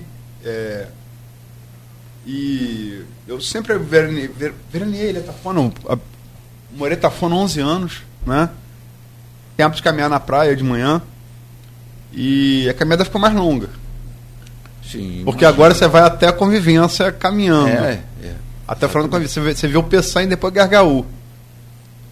E é de dar medo, cara. Assim, por mais bonito que seja o cenário, para quem entende o que aquilo ali representa, e tá na maré baixa também, tá? Eu falei que o cenário tá, tá, tá, tá, perdão, tá na maré alta também. Não só maré baixa não, tá fechado mesmo. E olha que o Rio tomou água, hein? Essa chuva em São Paulo é. e Minas, o é Rio bastante, é, o nível subiu. Subiu bem. Subiu bem. E, é. e, e tá fechado. Tá fechado, quer dizer, ninguém melhor que você para explicar pra gente o que que tá acontecendo com o Rio Paraíba, o que, que, que, que a gente fez com o Rio Paraíba. Bom, é melhor gente, perguntando. A gente fez muitas coisas que acabaram dando esse resultado final na Foz. Eu acho que a Foz é, não é a síntese de um rio, mas pode expressar muito bem o que está acontecendo com o rio. Bom, o Paraíba, pelas informações que eu tenho, desde o século a, a mais antigo, do século XVIII, o Paraíba apresentava problemas de navegação na Foz, tanto para a saída quanto para a entrada. Era preciso esperar a maré, era preciso esperar os ventos para poder entrar ou sair. Então já havia essa dificuldade natural. A, essa dificuldade foi sendo cada vez mais aprofundada, foi mais ampliada com o desmatamento a, da bacia, com o barramento Uhum. Várias barragens feitas não só no Rio Paraíba, uhum. mas nos rios afluentes, afluentes também. E, sobretudo, a transposição para o Rio Guandu. Essa foi a que sim, Exatamente o que o disse golpe, João Siqueira aqui. É, o golpe final, domingo. porque. É, eu, eu, eu, eu estive. Eu Ali estive, começa a avanço do Matafona. É, nos 50. Aí, imagino que ia tirar dois terços do rio e jogar. Dois terços de um rio grande e jogar esses dois terços num rio pequeno e é um deixar córrego, um né? Guandu, a gente é, a gente vira, é, era um exatamente, é. Para diluir a poluição das empresas que estão instaladas nas margens do Rio Guandu e para abastecer a cidade Bastado, do Rio de Janeiro. Rio, de né? uma maneira assim, até, quer dizer, é muita água transposta para pouco uso, na verdade. Então é muita água transposta para um rio que precisa muito dessa água. Então, a questão é essa. É que eu digo, nós, a, a barragem, a, a, transposição de Santa Cecília criou dois rios Paraíba. O primeiro começa na sua nascente mesmo, né? na, na, na, na Bocaina, e termina na Baía de Sepetiba, através do rio Guandu. Ah, o, outro rio Paraíba começa no Paraibuna de Minas e termina na Foz, em Atafona. Então o rio foi fragmentado em dois. Ele, esses dois rios são ligados por uma valeta que sai de Santa Cecília e chega em Três Rios. Então, isso de fato é o, a, a responsabilidade maior pela, pelo que a gente está assistindo na Foz do Rio Paraíba e ao longo desse segundo Paraíba todo. Quer dizer, ele perdeu vazão. Eu estive em Portugal recentemente. Examinei muito bem os rios, fiquei muito atento a eles todos. O Tejo tem uma semelhança muito grande com o Paraíba, Parece. inclusive em tudo que se fez no Tejo. Existe uma transposição. Ele é um pouco mais largo, né? É, mas a vazão também diminuiu Ah, significativamente na medida em que a Espanha fez uma transposição para o sul, para um rio que vai desembocar no Mediterrâneo. E- Guadalquivir? Não, é um outro rio pouco conhecido que eu não registrei bem o nome, mas estou escrevendo a respeito disso. Quer dizer, fiquei muito atento a isso. O que fizeram com o Rio Lis, por exemplo, né, também. Então, o Rio Lis é um, um rio pequeno e que foi transformado numa vala. O Rio Mississippi, né? É, então o Rio. Rio o Colorado. É, o Rio Colorado, que não tem mais foz. Não tem mais foz- foz, é no México. é. é, até eu fiz essa analogia, lembra? É. Quando escrevi sobre o Rio lá atrás. É, exato, não tem mais foz. Quer dizer, se você faz intervenções assim, eu acho que agora é hora da gente começar a reverter. Reverter com uma visão de futuro, uma visão mais avançada, uma visão mais apropriada Como? para a nossa época. Bom, primeiro, eu acho que reflorestando, não, não toda a, a- a extensão da bacia, mas reflorestando pelo menos as margens. Eu acho que, pe- repensando essa questão de barragens no Rio Paraíba, eu acho que não- o Rio não comporta mais nenhuma barragem para geração de de energia elétrica, nem para reservação de água. Repensando essa transposição, quer dizer, otimizando a transposição. Guandu? É, eu entendo que não no, o Rio de Janeiro não pode passar mais sem o Guandu, mas pode passar sem esse excesso de transposição. Eu acho que é muita água transposta para um uso menor Otimizar o Oti- uso da água. otimizar o uso da água. E eh, eu acho que isso tudo não vai transformar o Rio Paraíba naquilo que o Maximiliano de Wittnoy-Wied descreveu em 1815. Ele ficou fascinado com isso. Ele ficou comparou o Rio Paraíba ao Rio Reno e disse: o Rio Paraíba com uma diferença. O Rio Paraíba é muito mais bonito, é muito mais pujante do que o Rio Reno. Bom, eu estive também visitando o Rio Reno recentemente e fiquei impressionado com navios enormes navegando o Rio Reno, com todas as alterações que ele sofreu, mas o cuidado com o rio é muito grande. Quer dizer, o que aconteceu na Europa, o que está acontecendo na Europa, e que eu acho que vai demorar a acontecer aqui, é que os governos estão se voltando sobre a, a importância dos rios, porque esses rios abastecem de fato. As sociedades europeias são dependentes dos seus rios, que são pequenos em relação aos nossos. Não, o, o- o Tejo, o que, que é? O Tejo é menor que o Paraíba. Ele, ele é um pouco mais largo, né? É.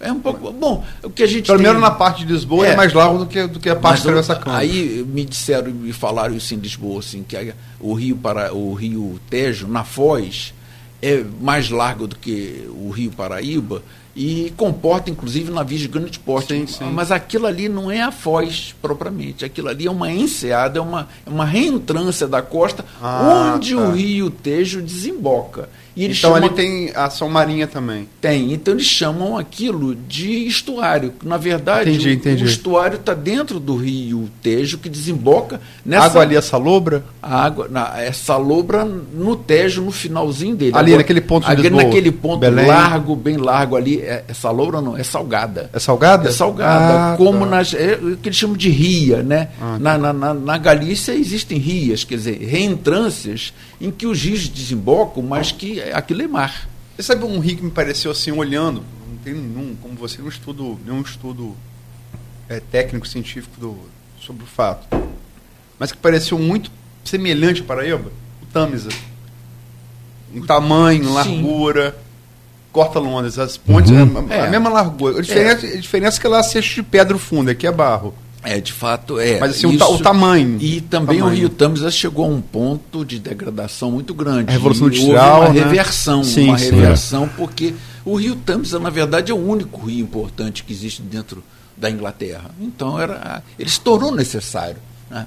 A revitalização dele se tornou necessária. Foi uma coisa interessante, porque eu li um artigo na época que eh, a despoluição do rio Tamisa mudou até um pouquinho aquele fog londrino. Alterou até o. o- aquela história da. Mesmo matéria da orgânica neblina. né? É. Então, é.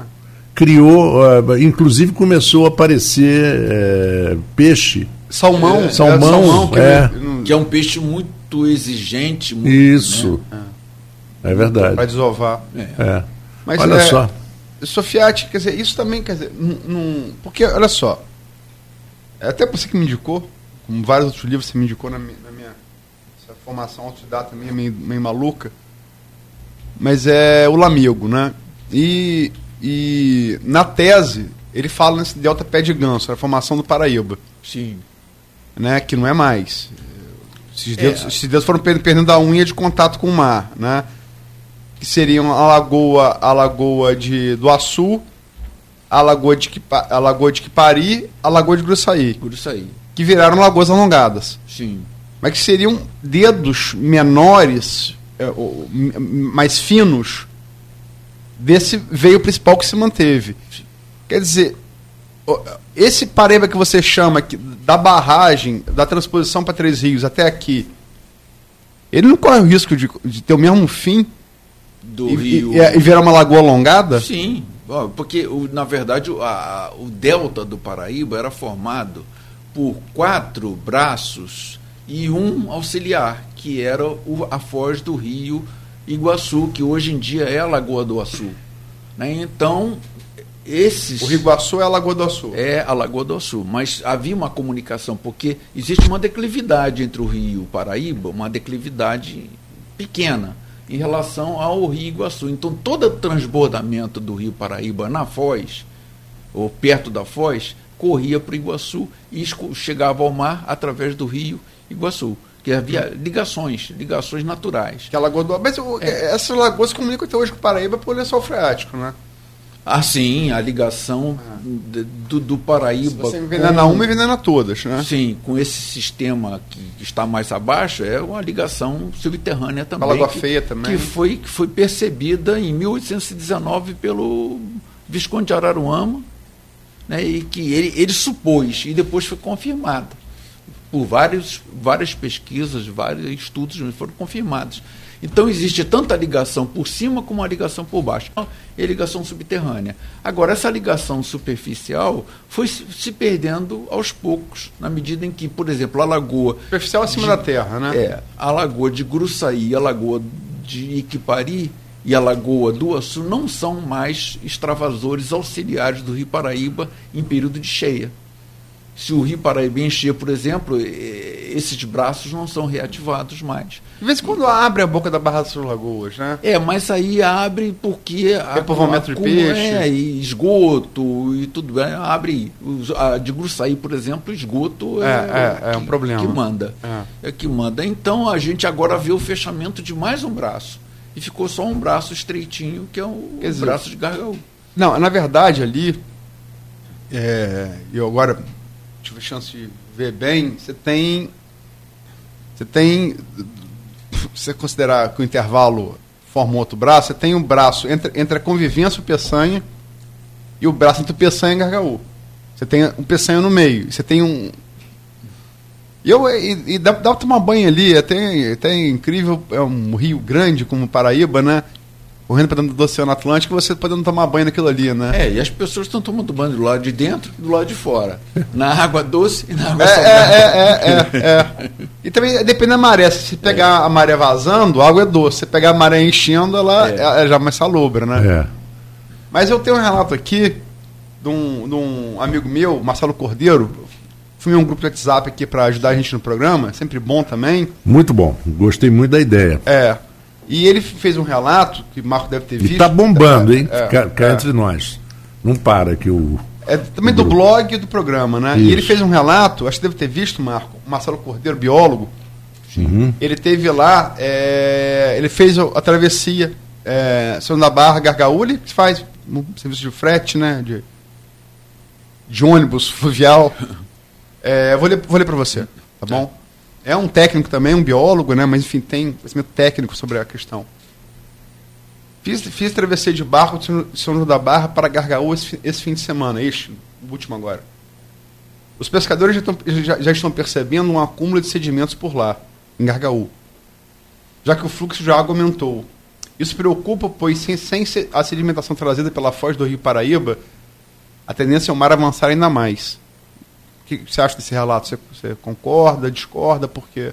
A sedimentação? É. A sedimentação do Rio Paraíba depende. Isso pode tanto é, contribuir para o fechamento da, da barra quanto para a abertura dela. Quer dizer, o fornecimento de sedimento pelo Rio Paraíba para o mar é importante porque atenua a erosão que existe na foz. Mas é preciso que haja fluxo suficiente, vazão suficiente no Rio Paraíba para que esses sedimentos sejam transportados. E não fique no meio do caminho. E né? não fique no meio do que não, não, não, se sedimentem, na verdade. Né? Então aconteceu muito isso em função do desmatamento.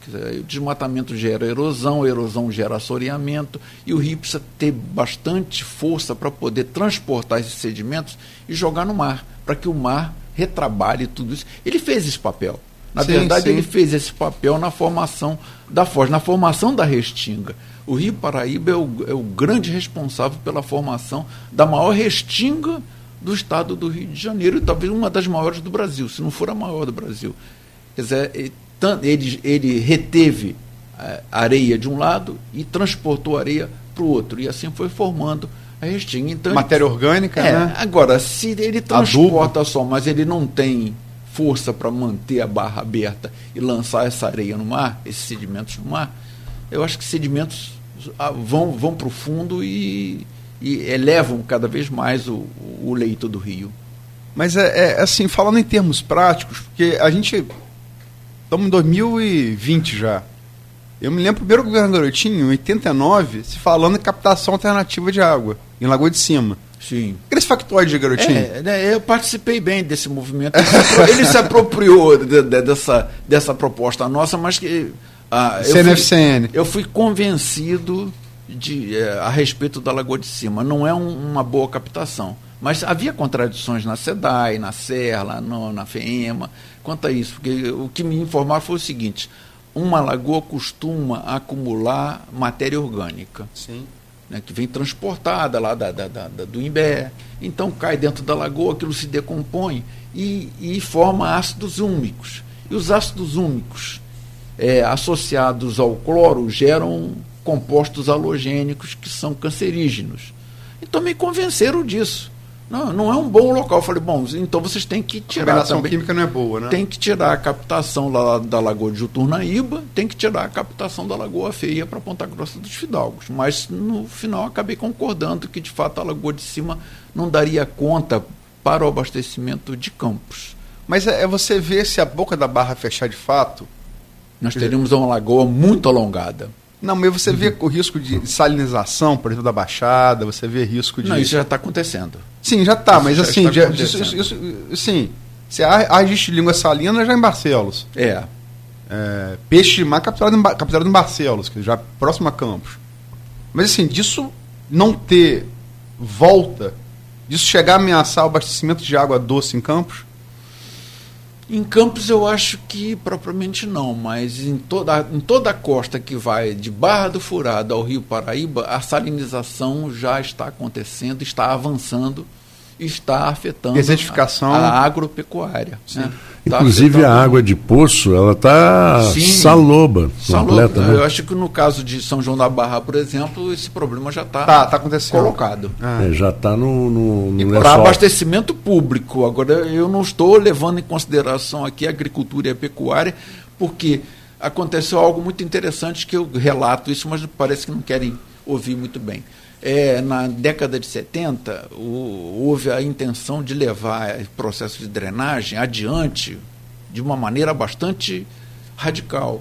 E um, uma empresa contratada pelo DNOS, Departamento Nacional de Obras e Saneamento, para fazer uma avaliação das obras desse órgão, entendeu que a drenagem excessiva pode acarretar a, a, a eliminação de água doce, que representa, assim, um contrabalanço à penetração da língua salina, tanto pela superfície quanto pelo subsolo. E, de fato, isso aconteceu. A Lagoa de Dentro, por exemplo, que esses técnicos chegaram e conversaram com os proprietários rurais. Olha, essa lagoa é muito importante de ser mantida, tá? a Lagoa de Dentro, a Lagoa da Ribeira, porque se a, a água que, ela, que elas acumulam impede que a, a, a língua salina penetre. Mas não entenderam dizer, os interesses individualistas, assim, não, não vai acontecer. E está acontecendo. De fato, uhum. a recuperação dessas lagoas é que eu defendo também há bastante tempo. A Lagoa de Dentro, Lagoa do Luciano, Lagoa da, da Ribeira, deveriam ser lagoas restabelecidas e revitalizadas exatamente para cumprirem essa função de retenção, detenção do avanço da língua salina, por cima e por baixo. Uhum. Por cima, pelo, pelo, pelo, pelo, é, pelo pelos canais todos que foram abertos, então isso facilita a entrada da língua salina. E a por baixo, pelo lençol freático. Sim, isso que é. é. É, é, é, elas comunicam, todas é, elas. E a gente tem que levar em conta também o seguinte: essa empresa que foi contratada levantou a possibilidade, a hipótese do, da, da, formação da planície ter acumulado sal no fundo, porque era mar. Quer dizer, a planície se forma sobre uma, uma, lago, uma laguna, né, sobre uma espécie de enseada, e a água fica presa, a água salgada fica presa no fundo. Então, se não há o peso da água doce na superfície, essa água começa a subir.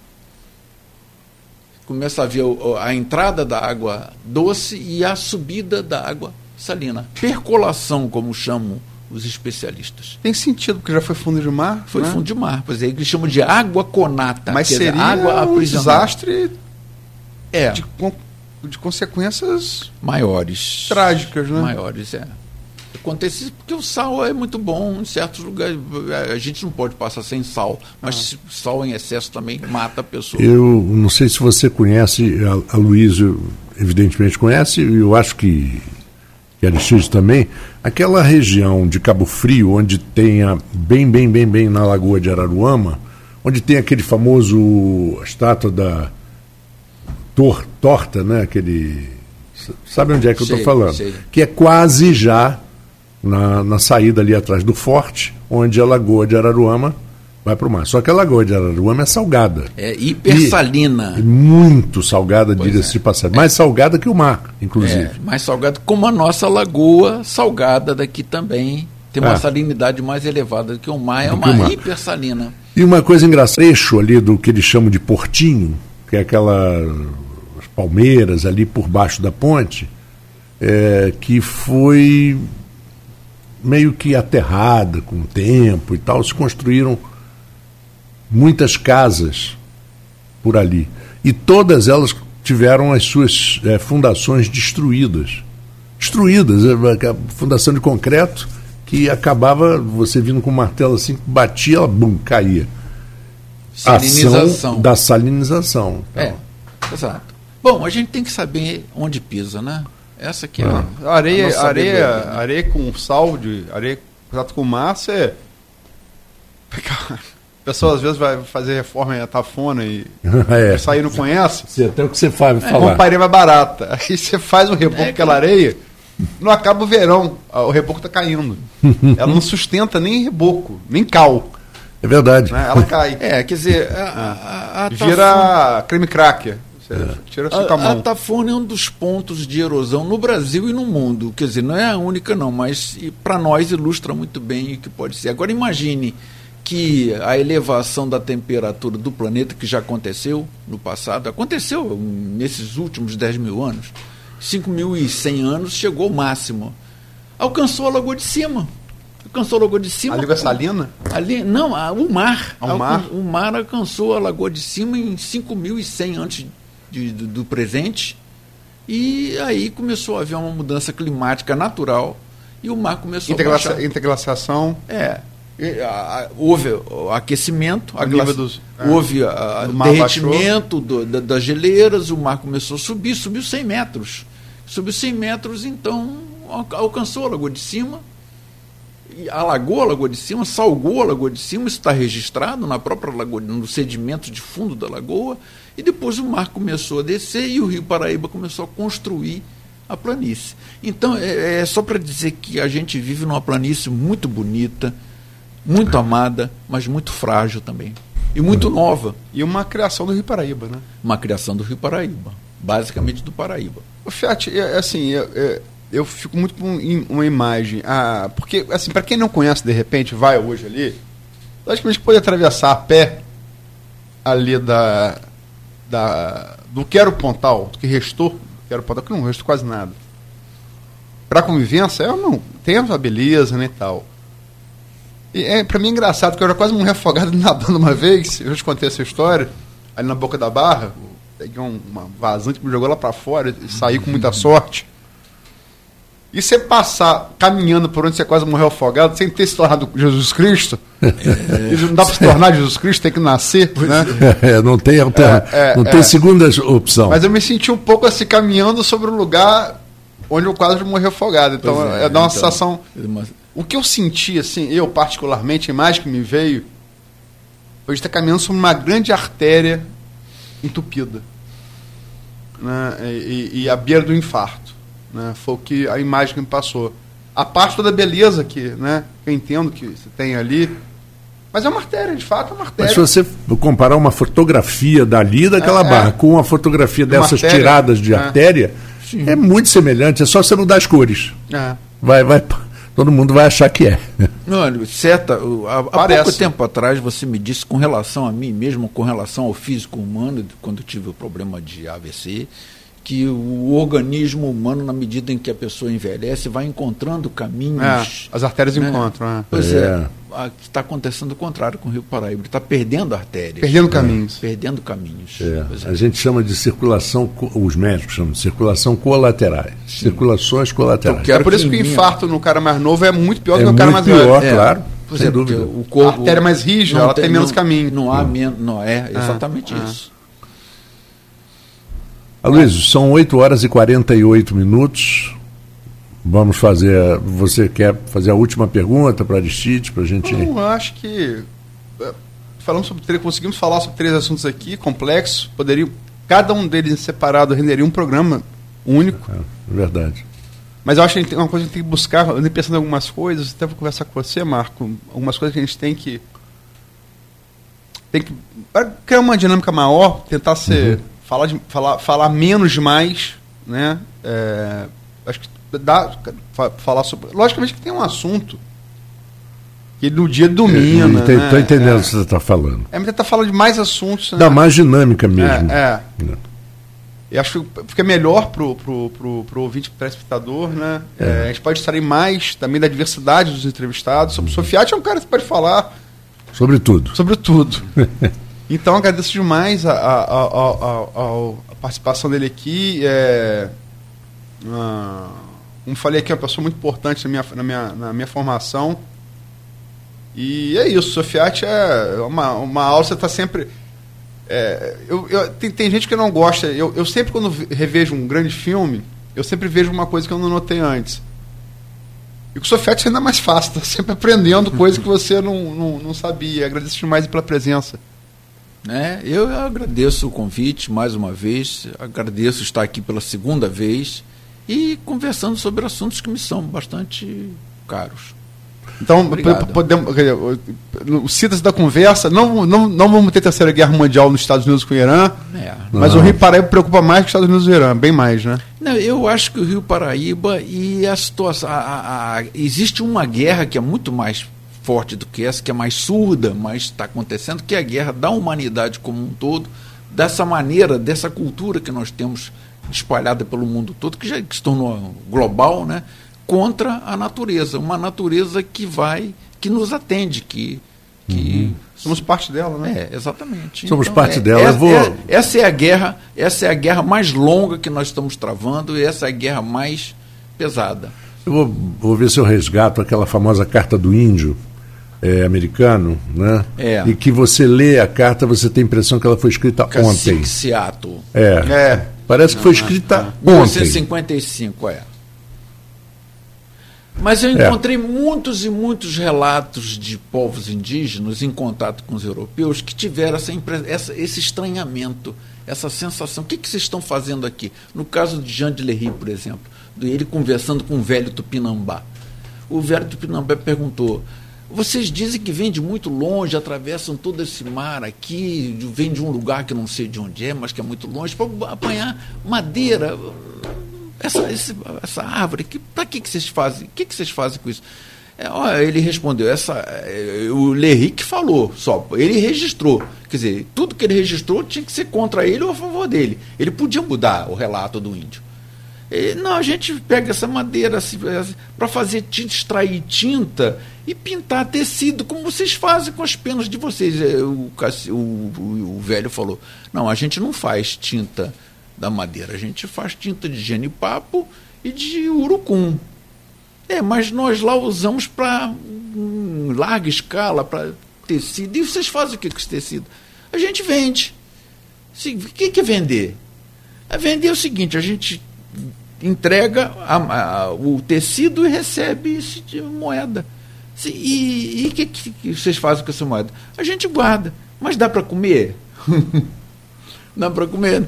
Não, isso a gente acumula, sim, vocês acumulam e quando tem muito o que, que vocês fazem com isso? Bom, quando a pessoa que acumulou morre, ela deixa para o filho, deixa para um parente, para o neto. Tudo. Sim, ele faz o quê? Bom, ele vai passando adiante, sempre vai acumulando cada vez mais. E eu acabei de acreditar que vocês são loucos mesmo. E eu, o Rei fala assim: os tupinambás são muito bons argumentadores. Eles não se contentam com explicação fácil. E foram até o final. Ele foi até o final comigo. Ele falou: acabei de acreditar que vocês são loucos mesmo, porque aqui na nossa, aqui na, onde a gente vive, tudo que eu preciso a natureza me dá. Eu não me preocupo com meu filho, que eu amo muito, porque a natureza vai dar tudo para ele amanhã. Nem com meu neto, porque a natureza vai também dar para ele tudo depois da manhã. Aí o Jean de Lerrique registra isso, então isso é contra ele. Ele registrou, acredito mais ainda. É verdade. Aloysio, um abraço. Um abraço amanhã. É, amanhã. Presidente da. Fred Machado. Fred Machado, e, falar sobre a sessão. É, e lembrando aos nossos ouvintes que amanhã a gente vai começar a entrevista às 7 horas. Em ponto, 7 é. em ponto, vamos até às 8. Certo. Aí sim, eu e a Luiz vamos. Comentar as notícias. Comentar Isso. as notícias da inverter. Folha da Manhã. Vamos inverter, vamos é. inverter. Isso. Vamos fazer igual eu estou fazendo com o Paraíba. Certo. É, um motivo, é, é, mais nobre. É, pelo menos amanhã pretendemos, pretendemos. pretendemos né? E se de repente os, os ouvintes gostarem também, até deem a sugestão, ó, oh, gostamos assim, tá legal. Né? Porque muita gente reclama, rapaz, eu, eu pego só o início da, da entrevista, depois eu tenho que parar o carro, não consigo ver o final. Quer dizer, não, não tem entrevista propriamente dita, né? Só os comentários não, da só, justiça. Exatamente, é. Olha, um abraço para vocês. Um abraço, obrigado. Para você, um Aristide, prazer vê-lo. Igualmente. É, da próxima vez espero conseguir tirar aquela caricatura original te dar de presente. Eu espero poder colocar na parede da minha casa. Exatamente. E, aquela abrindo o livro, né? É. Abrindo o livro. Aquela caricatura eu adoro. Tá no meu Face. Parece que né? ele. É... Poemer Castro Alves, ó bendito que semeia livros, livra a mão cheia e manda o povo pensar, né? É. O livro quando é. palma, é germe que faz a palma, é chuva que faz o mar. E interessante que eu, fiz aquele desenho, a impressão que dá é que o Aristide está saindo do livro. É, está iluminando é, ele. Está iluminando o livro. Se os livros te inspiram, eu anuncio o lançamento de mais dois para esse ah, ano. Por favor. Que ótimo. Vamos lá, fala aí, ótimo. fala aí. Não, mas ainda, ainda, eles estão ainda sendo revistos por mim. Mas quais, quais são os títulos? Um é sobre pesca aqui na região e o outro vai ser sobre o farol, vai ser sobre a costa de Campos. Do, da, da, da, da, Farol Tomé? Da Lagoa do Açu né? até Barra do Furado. Mas o título é Farol? Não vai ser, Bom, estou pensando de, de barra a barra, por exemplo, que é Barra do Açu, Barra do Furado, e engloba o Cabo de São Tomé, que na verdade parece ter sido a formação, a, a, a, a incidência do, desse rio Iguaçu sobre a tentativa de romper a força do mar, e essa briga entre o mar e o rio Iguaçu acabou resultando no Cabo, Cabo de São Tomé. No Cabo Legal. de São Tomé. Parece Legal. isso. Né? Então são comentários que eu faço a respeito da costa de Campos e isso me fascina muito. Quer dizer, a costa de Campos é muito fascinante. Esse trecho, então, é muito enigmático e, e chama, vem chamando a atenção desde o século XVI um cartógrafo português que navegou por aqui ficou impressionado a partir da é, lagoa. É, é muito dinâmico, né? Muito dinâmico. Porque a, o tempo geológico ele ocorre, mas você poder acompanhar numa vida humana é, é difícil. É muito bom. A vida humana é muito curta para acompanhar é. o tempo geológico. Em Atafona eu, você vê o tempo é. geológico. É bem rápido. Eu, a gente eu, pode acelerar. teve um, um, amigo que há muitos anos até me perguntou: você já tomou banho nesse rio? Não, eu falei, eu já tomei banho nesse rio. Ele falou, não, tomou não. Você tomou em outra época, era outro rio. Agora é outro. Heráclito, mesmo, Não, ninguém toma banho pá, no mesmo é. o mesmo homem nunca atravessa o mesmo rio. É o homem é diferente, o rio É também. vigilante. Exatamente. Nada. Gente, olha, um abraço a todos vocês. abraço também, Até amanhã com o nosso convidado Fred Machado. E a Folha FM continua com o melhor da música para você. A rádio que toca você.